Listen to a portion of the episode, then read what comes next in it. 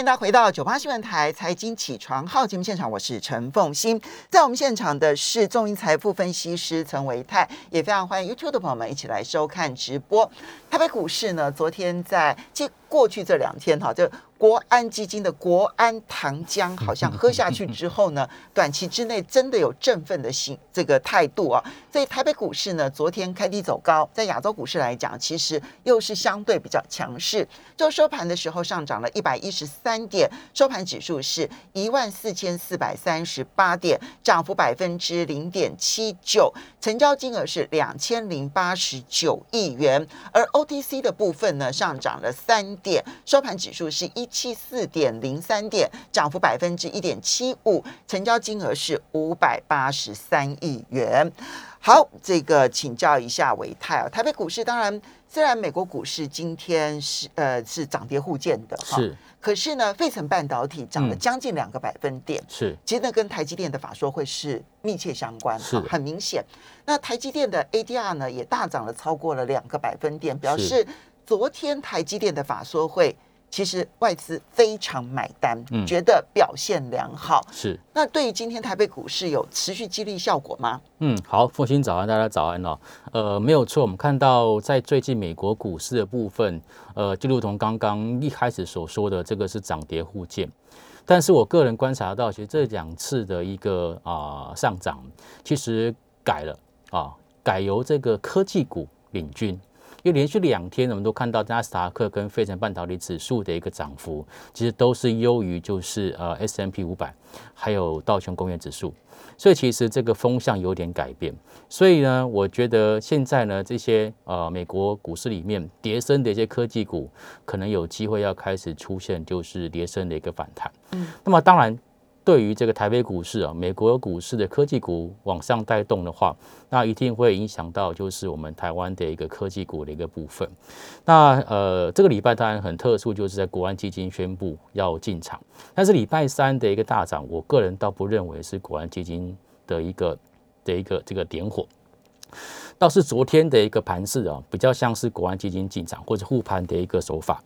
为什么呢？因为国安基金基本上它是只能。低阶啦，他不太会去追高了哈，所以其实礼拜三一早上开盘一开了三百多点，盘中到四百点，根本没有国安基金进场的机会。嗯，反倒是昨天很明显，就是早上一开盘开低，但是呢，在十点十点半左右就拉到平盘，甚至说这个呃这个中场过后，甚至这个呃涨点还进一步的一个扩大。好，所以这个其实我觉得就是昨天比较相似，但是呃我观察到是这两天其实很特殊的地方就是。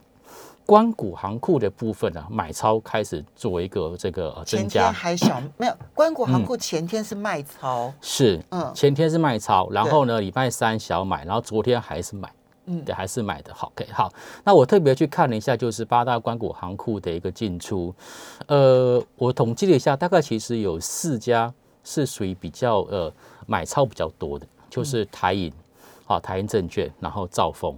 然后和库。然后再来就是呃这个华南永昌，哦，这四家是比较多的。然后另外呢，像第一金，我觉得还好，好。然后什么台气银啊、彰银啊，这基本上我都还好，像土银就会还好。所以如果说投资朋友呃想要去了解一下，就是哎这一次呢，关谷行库或者是可能国安基金进场的一个动向的话，我个人的经验是从刚刚我所提到的四个比较大的一个关谷券商去看。我觉得会比较明显。那么这四个官股局长里面呢，我又发现到，其实以台银为主好了。好，台银其实在呃这个转买超的第一天跟第二天，它买超的第一名就是台积电。嗯，就台积电，它第一天买超两亿，它昨天也买超两亿。嗯，所以连续两天大概就买超了四亿的一个四亿的一个金额。嗯，那除了台积电之外，还有包括像台达电。台达电也是这一次呢，哦，从关谷这个台银证券这边买买超的比较明显的，就是台达电，然后其次是联电，OK，然后再来呢，啊，有一些像是瑞昱的好公司嘛，OK，臻鼎 KY、金元电、华硕、光宝科，所以其实看得出来，其实在这一次，呃，假设我们的。我们的这个呃这个判断是正确，都是属从从台银啊、和库啊这些主要跟我们就要去做一个进出的话，我发现其实他们最最近的一个方向还是比较集中在电子族群。嗯，OK，所以其实从美国股市开始看，都是属于电子股开始出现就是冒头，然后呢，回过头来台北股市，哎，发现其实现阶段不管是关股券商买超的一个方向，或者是呢，在整个大盘的成交比重来看，就电子股都还是属于目前盘面上面的一个交投重心，所以在接下来的操作上，我觉得可或许指数啊，因为呃这个成交量没有办法连续的放大。所以呢，其实指数可能会有一段时间会在低档去做一个盘整，或者是主体动作。但是我相信有一些跌升电子股，就如同我们在前一两周所说的，有一些这种所谓本一比甚至在十倍以下的电子股，其实慢慢慢慢，他们都要开始还他公道。嗯，好。所以这样子听起来的话，你的重心点是放在叠升的电子股，而且。嗯，那但是叠升的电子股，它之所以会叠升，当然是有一些基本面的疑虑，比如说台积电哦，其实我一直不认为台积电有太严重的问题，是。主要的原因是因为它的产品的结构上面早就已经是转换成为，比如说高速运算啦，哈，然后还有这一些就就是比较高阶的这些制品的需求，到目前为止，它这个部分它是有很强的独到的功夫的，嗯哼。半导体的晶片库存再多，其实都影响不到台积电的需求。嗯哼，但是其他成熟制程可能就不一样了。嗯，然后利用成熟制程的相关的 IC 公司，今天还有一个消息说，嗯就连英特尔他都说他的晶片要涨价了。嗯哼，那可能对于更下游，就是之前我们看到宏基的董事长陈俊盛说，嗯，这个啊，现在呢是上热中温下冷，那可能让下更冷。嗯，那这个部分我们要怎么去去挑选？因为叠升的里面很多可能是真的未来经业绩前景是有疑虑的。是。我们怎么避免踩这个雷？嗯嗯，好，呃，其实凤馨的问题问得非常好，因为可能也是大家很想要知道的一个问题。然后，的确我们看到，其实晶圆代工早就已经分成两大块，一个就是属于成熟制程，一个就是属于高阶制程。嗯，那我们昨天在台积电的法说会当中，我们特别去观察到，就是它的高阶制程的比重仍然是有百分之五十以上，就是五纳米跟七纳米加起来是五十点一 percent。OK，所以其实我觉得，呃，下半年如果说台积电的三纳米真的如他们的规划要推出的话，其实它的一个高阶制程的一个比重是有可能在往上去做一个拉高。嗯，那至于说成熟制程部分来讲，但我们现在很关心就是，例如说他们的产能利用率。嗯，但是呢，我们看到联电，好，包括像世界先进，他们在六月份的营收表现都是创下历史新高。嗯，所以我觉得现在应该还不到，就是呃，就是会有出现这种所谓供过于求的一个情况。但是市场上总是会领先做反应啊。嗯，哦，所以这也是为什么在呃前阵子联电的本益比一度呃降到六倍，甚至到五倍，然后世界先进也不到十倍的一个原因。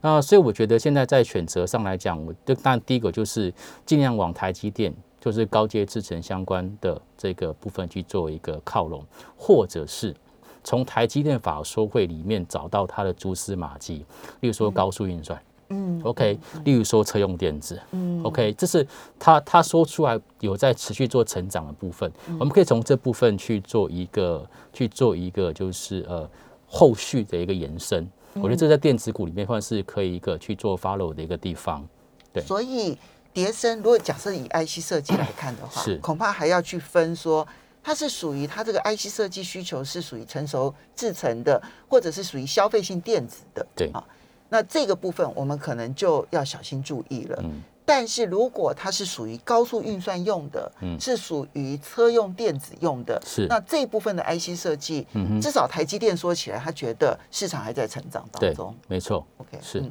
那这样子的话，我们可能还在去挑选了。嗯，不过我稍微补充一下，就是在这个成熟制成的部分，他们所呃就是延伸出来的一些可能就晶片库存的问题，但大家都很担心。不过我必须要跟大家报告，就是其实第二季开始大家就已经在谈这个事情。对，OK，谈很久了，谈很久，大概第二季开始谈。那我们过去的经验，大概库存的消化大概是两季左右的时间。嗯，这个论点其实不是从产业面的角度去看。我跟各位报告，这个是从会计师的角度去看，也有道理。因为会计师不会让你的库存持续两个季度以上。嗯，你第一季度你可以跟你的会计师说，哎，这个我们下季还是会卖掉。嗯，OK，那会计师比较好说话，就说好吧，那我们就等下一季再来看。那如果说第二季你还是没卖掉，这时候会计师他就不会让你留了。嗯，他就势必要请你做提列。提列跌价损失或者是库存。所以在在财务的立场来看，其实这个冲击的这个影响性大概就是两季。嗯，如果我们从第二季开始算的话，就是第二季跟第三季。嗯，OK，所以我我我我倒不会非常的看空，就是即便是它是消费性电子相关的 IC，嗯，我觉得他们已经在进行修正，嗯，然后呢，在第三季，他们慢慢慢慢的库存会逐渐的下降，就算没有降得很够，我觉得快递司到第三季也会把它打掉，嗯，所以反而到第三季底到第四季，他们的一个这个希望又来了，哦，所以我还是回到这档个股它目前的一个价值。就是说，它的本益比的部分或者股价净值比的部分，到底是不是具有投资价值？如果已经具备它的投资价值，我觉得投资朋友不用刻不用过度的担心，就是市场上面那一些所谓的一个看空言论。因为事实上呢，只要公司的体质好，我觉得这个价值这个浮现的时候呢，就应该呃可以考虑去做分批的一个布局。好，那这样子听起来，你不是纯粹用一个反弹的心态，熊市当中反弹的心态来看待。你其实对于部分跌深的，你甚至于可能是用回升的心态来看待吗？嗯，我觉得有一部分会看得出来，例如说像台达电，台达电呢，其实这一波在大盘在跌的过程当中跌得很深啊，它啊，但是呢，它在这波反弹已经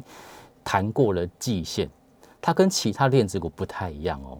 哦，二三零八台达电，所以其实当台积电还在月线附近啊，试图要去挑战月线，或联发科要挑战月线的时候，其实台达电早就已经越过季线，对，它站上季线了。对，像这种就是它底部的一个主体的态势比较明显的，我就不会用这种所谓的反弹的一个角度去看它。当然，它一定有它的一个基本面的优势，它第二份营收不错，第二季也创下历史新高，累计上半年也创下历史新高，再加上它在一些所谓的新能源。的一个布局上，我觉得都是呃有蛮不错的一个展现，所以我觉得类似这样子的一个这个这个这个个股，我觉得是可以去做呃波段性的一个操作的。好，所以呢，看起来你挑选的位阶上面来讲，当然不是挑那个最弱还在还在那个下降趋势的，而是经过整理之后，现在看起来有一点点。呃，这个回弹到一个看起来整理的差不多完成的这样的一个阶段，是好，那这个可以大家可以去看一下台达电的线型，可以作为一个比照参考。我们休息一下，马上回来。欢迎大家回到九八新闻台财经起床号节目现场，我是陈凤欣，在我们现场的是中银财富分析师陈维泰，也非常欢迎 YouTube 的朋友们一起来收看直播。好，所以我们就继续要来观察，因为。当然，昨天台积电其实就等于点亮了一个明灯，告诉大家说，高速运算、车用电子，到目前为止，他们看到的需求还是成长的啊。他们当然不敢讲说强或弱，但他们是成长的。那但是对于消费性电子转弱这件事情是明确的啊，所以他们也把他们的产能做了重新的调整。但大水库理论来看的话，需求还是大于供给。是啊，这个是。这个台积电自己本身，然后你也可以看出来它的客户当中的这一个分别。然后接着维泰就提到说，有一些公司也许已经修正过头了，嗯啊，然后你看到它已经出现了底部形态，不是那种一直在还在下跌的哦。而是它甚至于领先大盘，早就已经过了季线，不要讲月线，甚至过了季线。他举台达电为例了，哈，这是一个例子。那大家可以去看那个线型，然后去找类似的公司。所以这个部分你就会觉得你是属于分批的回升的，嗯，好，是。还有哪一些是可以这样子分批布局？又有哪一些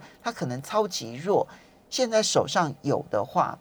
有反弹，其实就只能站在卖方。嗯，好，呃，我们先讲就是值得留意的，因为现在呃正在进入到一个主力阶段，我相信呃手上有一些呃银弹的朋友，可能现在都要准备找标的。那其实我们从产业的趋势来看，其实未来像是低轨卫星，或者说高速运算啊，或者是呃像是一些就是五 G 相关的一些这个设备。还有什么云端资料中心等等，这都是目前看起来相对比较明确的。那比较模糊的，就是所谓的像 NB 啊、PC 这一块，他们的需求是比较模模糊的。那呃，从这些的产业趋势来看，其实从法人的买卖超也可以找到一些逻辑。为什么这么说呢？因为我们从投信最近的买超，以昨天最明显，昨天投信买超第一名是买超是华通。买超第二名是买超的金相电，这两档个股都是属于 PCB 相关的一个个股。然后华通它的一个产品应用哦，有一部分是当然是这个呃手机，但是它也切入这个所谓低轨卫星相关的一个这个电路板 PCB。好，所以我觉得这个就是大家在看未来产业趋势上来讲，大家会去选择的指标股。那么金相电它也同样是 PCB，但它也有做类似这个我们所谓车用板，还有就是它的很大的一部分的一个比重。而且还在持续增加，就是在所谓的一个伺服器用的一个相关的一个 PCB 上面来讲，啊，这它都有持续在做增加。所以在这一次，呃，PCB 相关的个股已经不会像过去一样，就是就是呃全面的上涨，大家会开始挑选，就是它从应用别、从产业的一个应用上面来讲，去看它未来有趋势，而且会持续成长的一个标的。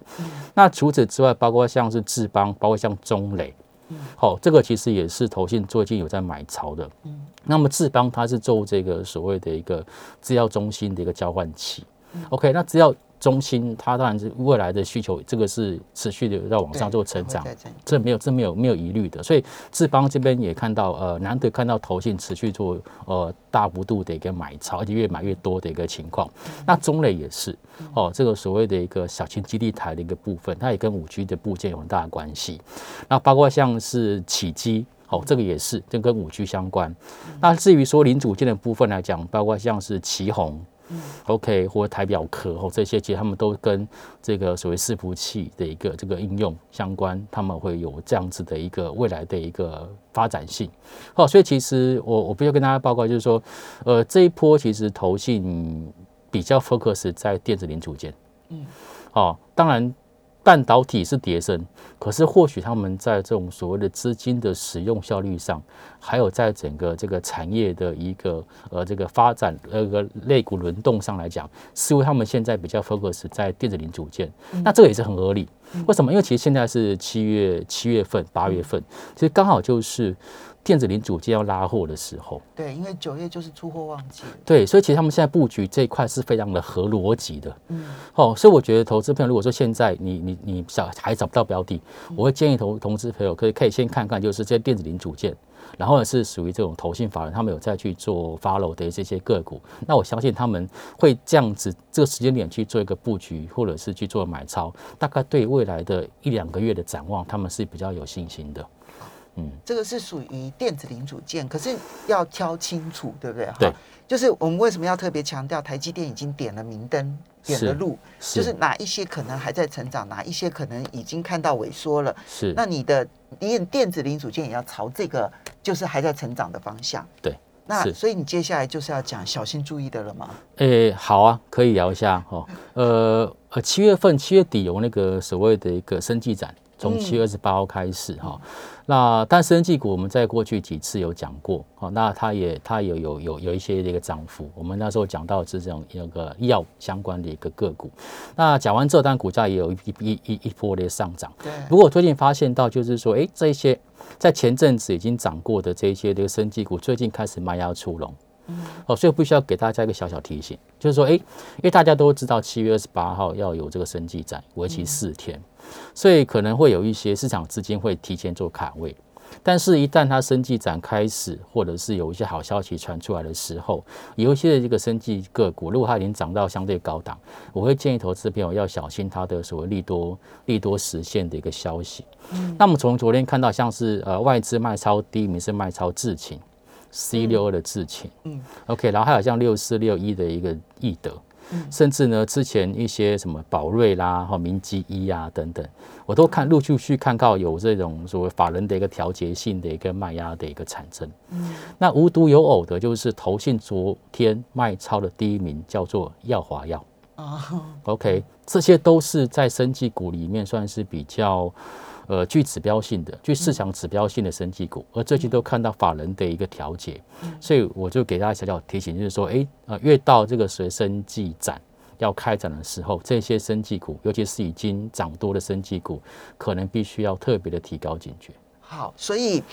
生技其实在过去一段期间是很多投资人的避风港。其实它其实也涨了一波，在市场跌得这么深的一个情况之下，对，那么它涨了一波。可是你要提醒的是，它常常是涨涨在生技展之前，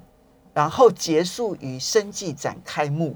嗯，好，这个要小心注意哈。是不不然不然讲说开幕那一天一定会如何，就是要注意了。对对对，但是生技展是常常会被视为利多出尽的一个时刻，这边可能要小心注意了哈。好，那这样子的话，在船产，因为大家其实还是很关心这个，就是这些海上啊天空啊。OK，对，好，怎么办？